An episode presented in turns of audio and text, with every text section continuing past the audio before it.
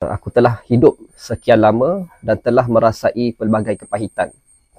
Tetapi tidak ada yang lebih pahit berbanding mengharap kepada manusia. Assalamualaikum. Uh, hari ini saya ingin berkongsi tentang satu buku iaitu uh, Kata-kata untuk Orang Berduka. Tulisan Ustaz Fahrul Muhammad Joy terbitan uh, Jiwa iaitu salah sebuah rumah penerbitan di bawah jejak terbiah publishing. Hari hari ini biasa kita uh, dengar ataupun trending sekarang ni ialah buku-buku healing orang panggil kan. Uh, tapi sebenarnya uh, Ustaz Fahrul Joy ini dah lama sebenarnya menulis uh, buku tentang healing. Cuma akhir-akhir ni apabila trending, ini antara buku terbaru beliau lah yang saya rasa.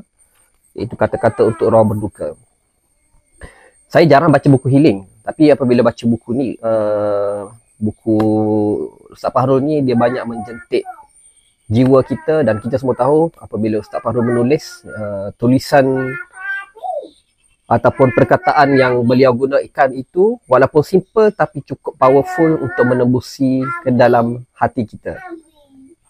Jadi buku ini ditulis Ustaz Fahrul mengikut kata Ustaz Fahrul beliau tulis dengan uh, dari hati yang paling dalam antara perkara yang saya rasa memberi kesan kepada kita kepada saya apabila baca buku ni ialah uh, dalam di belakangnya ada ditulis sinopsisnya.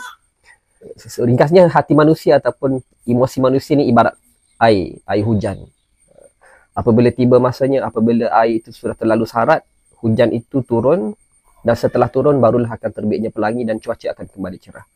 Begitu kita juga kita dengan manusia. Ada ketikanya emosi kita itu berada dalam keadaan yang kelam, kelabu. Jadi kita kadang-kadang perlu menumpahkan air mata dan selepas itu barulah emosi kita akan kembali kuat untuk kita melangkah dan akan mewarnai dunia hari ini.